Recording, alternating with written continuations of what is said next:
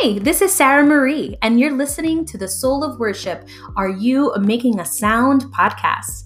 Here we study the Word of God in an effort to get to know Him more deeply so we can worship Him more authentically.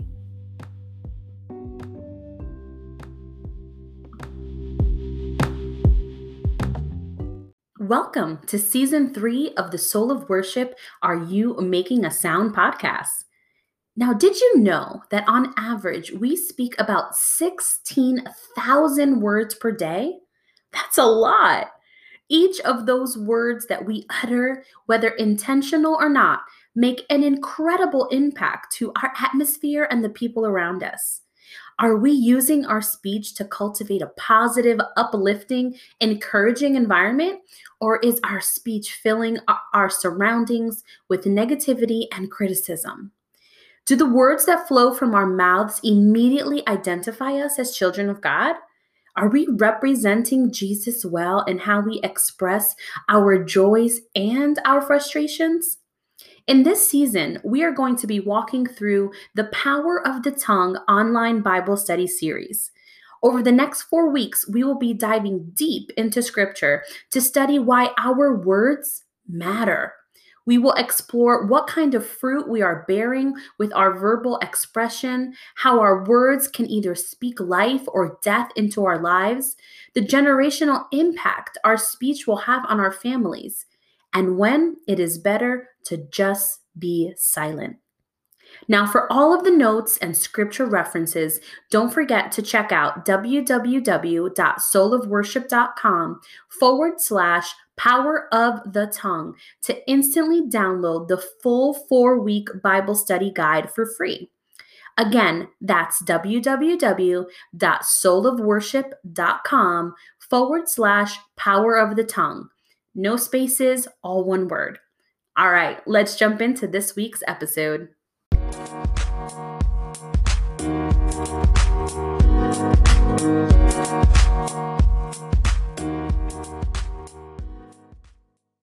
Week four when it is better to just be silent. Now, we have spent the last three weeks talking about the importance of the tongue and how it relates to what comes out of our mouths. In this final week of the Power of the Tongue online Bible study series, we are going to discuss the art of silence and the undervalued virtue of holding one's tongue. Ecclesiastes 3 7 says that there is a time to keep silence and a time to speak. Therefore, we know that there is a proper time for everything. Ecclesiastes 5 2 also says, Do not be rash with your mouth, and let not your heart utter anything hastily before God. For God is in heaven, and you on earth. Therefore, let your words be few. Sometimes the right thing will be to wisely communicate a problem that you're having, and sometimes we'll need to hold our tongue in order to keep the peace within a relationship. Sometimes we'll need to boldly proclaim unto the throne of God, and sometimes we'll need to quiet ourselves in order to better listen for a response from the Lord. In the same way that our words can both be negative and positive, our silence could also be a negative or a positive. This week, we're going to focus on the positive end of it when it is better to just be silent, when choosing silence is the wisest choice to make. There is certainly a time to speak and make your voice heard. But there is also a strategic time to be silent. And it is a product of wisdom, and it's one that we need to ask the Father to reveal to us. The best way to know what God wants us to do over any situation is to be in such close communion with Him that we can clearly hear His voice and His instructions.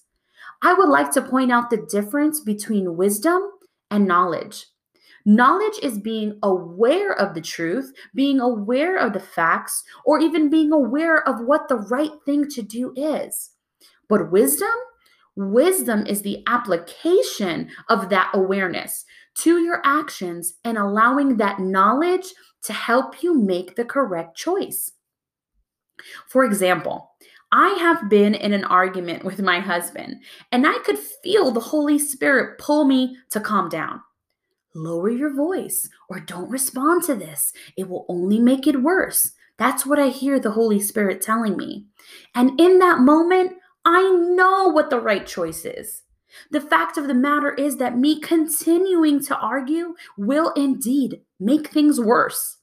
But sometimes, instead of holding my tongue, I run back out into the living room in that battleground and I say in a loud voice, and another thing. In that moment, I made the decision to act foolishly by not listening to that warning from the Holy Spirit. Wisdom would have been to end the argument when the Spirit told me to stop. I want to share with you three scenarios when it is better to just be silent. The first one, out of obedience. When God tells you to hold your tongue, hold your tongue. It is time to stay silent. It actually might be a surprise to you that I would like us to remember the story of the walls of Jericho in a Bible study about silence.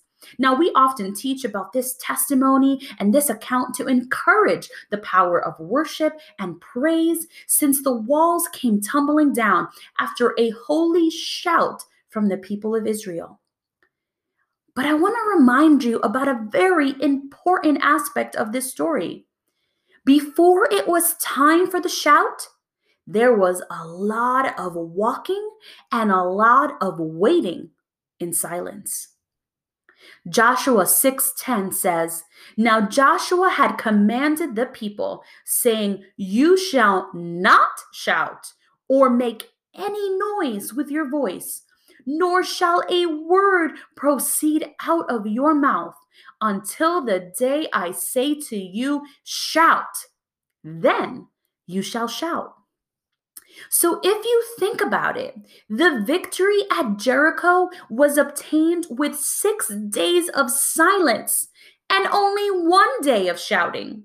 So, out of this seven day event, the people were silent for almost 86% of the time.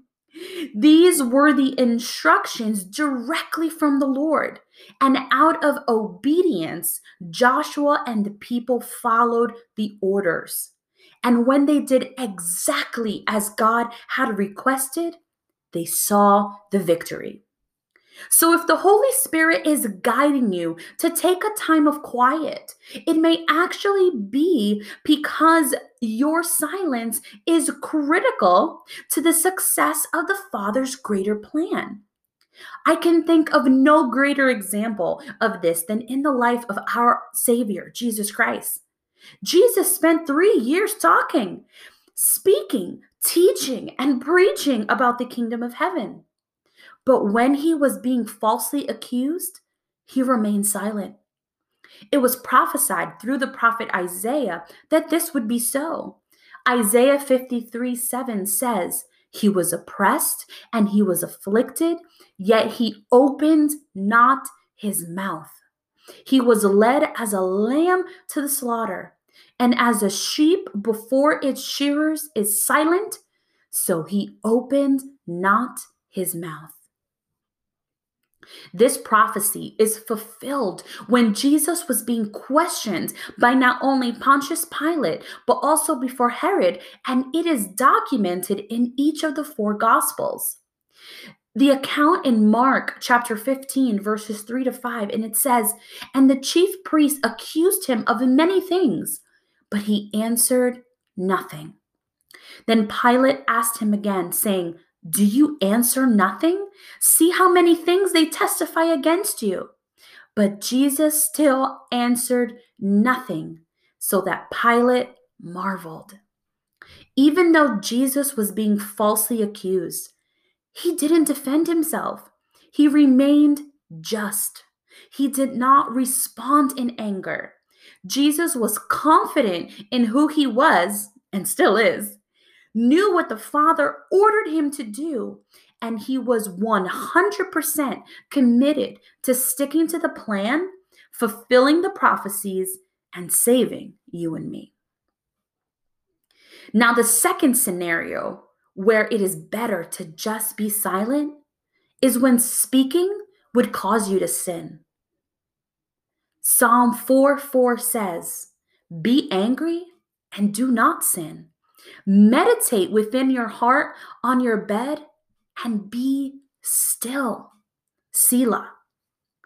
Getting upset in and of itself is not a sin. It's an emotion that God created and He allows us to feel it. However, it is what we do with that anger, it is what we do with our emotions that could either lead us to make good decisions or to make poor ones. I could be angry that there are children that go hungry at night and then be moved out of compassion to do something about it and to solve that problem. That would be me using my anger for good. But if anger would lead us to say words that are hurtful, it would be better to simply say nothing at all.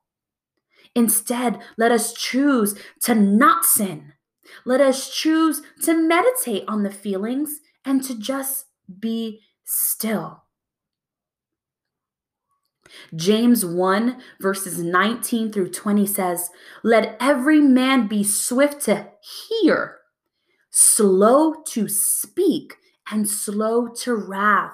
For the wrath of man does not produce the righteousness of God. I'm going to say that again. Let every man be swift to hear, slow to speak, and slow to wrath. For the wrath of man does not produce the righteousness of God. Our goal should be to always lead with our ears and follow up with our tongue only if necessary. The third scenario, when it is better to just be silent, is when your words would dishonor someone. In Matthew 1, verses 18 through 19, we read how Joseph found out that his betrothed Mary was pregnant. I don't know about you, but I would probably be pretty upset if just before my wedding day I found out that my fiance was having a baby and I knew I was not involved in the matter. But what does it say? It says, Now the birth of Jesus Christ was as follow. After his mother Mary was betrothed to Joseph, before they came together, she was found with child of the Holy Spirit. Then Joseph, her husband, being a just man and not wanting to make her a public example, was minded to put her away secretly. Verse 19 in the NIV says, Because Joseph, her husband, was faithful to the law and yet did not want to expose her to public disgrace, he had in mind to divorce her quietly. Joseph did not want to shame Mary, even though he had every right to do so. Thankfully, God intervened and let Joseph in on the bigger picture and the bigger plan that was going on so that divorce wasn't even necessary. Yet, had Joseph acted hastily when he first found out, the bigger plan of God would have been ruined. We should think twice before we complain or air our dirty laundry within our marriages or air dirty laundry or by spreading gossip within our friendships. If you need relationship counseling, by all means, seek a trusted, godly advisor. But do not take every opportunity to spread slander to anyone with a listening ear. Leviticus 19:16 says, "You shall not go about as a talebearer among your people, nor shall you take a stand against the life of your neighbor. I am the Lord." Even if the other person is in the wrong, We should not let our anger cause us to sin or use the opportunity to publicly shame our spouses, our friends, or any of our brothers and sisters in Christ. Now, I'm sure there are several other scenarios that you can think of when it will be better to hold your tongue. But this week, I want to remind you that sometimes it is better to say nothing at all instead of saying something that will make you disobey God, something that would make you sin, something that would make you shame others, or say something that you will later regret. And trust me, I know in practice, this isn't easy. Being silent often takes more strength than speaking freely. Remember, Jesus chose silence at a time that he had every right to defend himself. Out of his love for us and in order to remain in the will of God and in order to fulfill his mission. Sometimes God may be calling us to do exactly the same.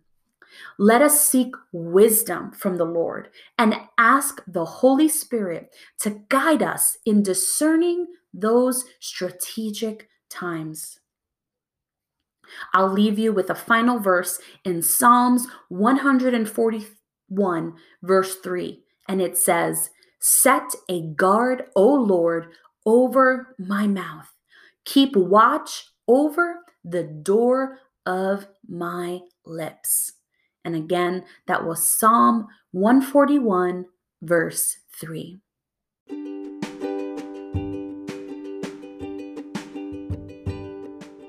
Before I let you go, I want to let you know about the upcoming Make a Sound Worship and Prayer Conference. If nature leads a revival every spring with its sound, then let the church arise to do the same in this season.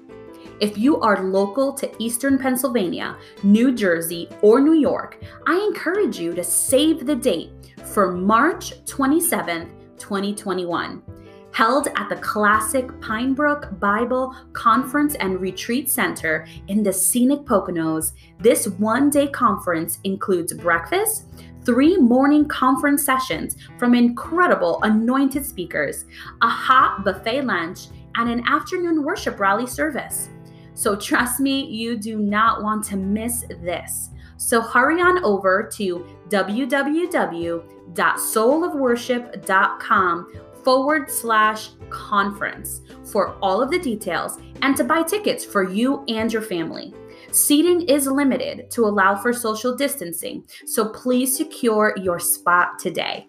Again, that's www.soulofworship.com forward slash conference. I can't wait to worship with you soon.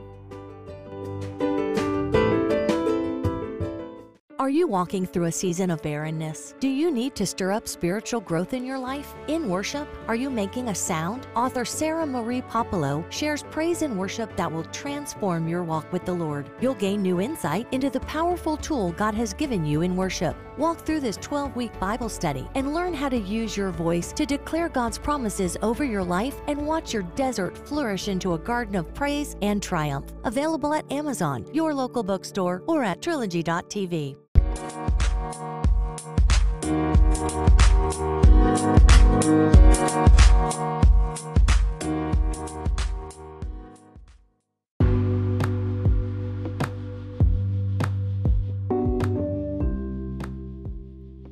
All right, that's it for today's episode.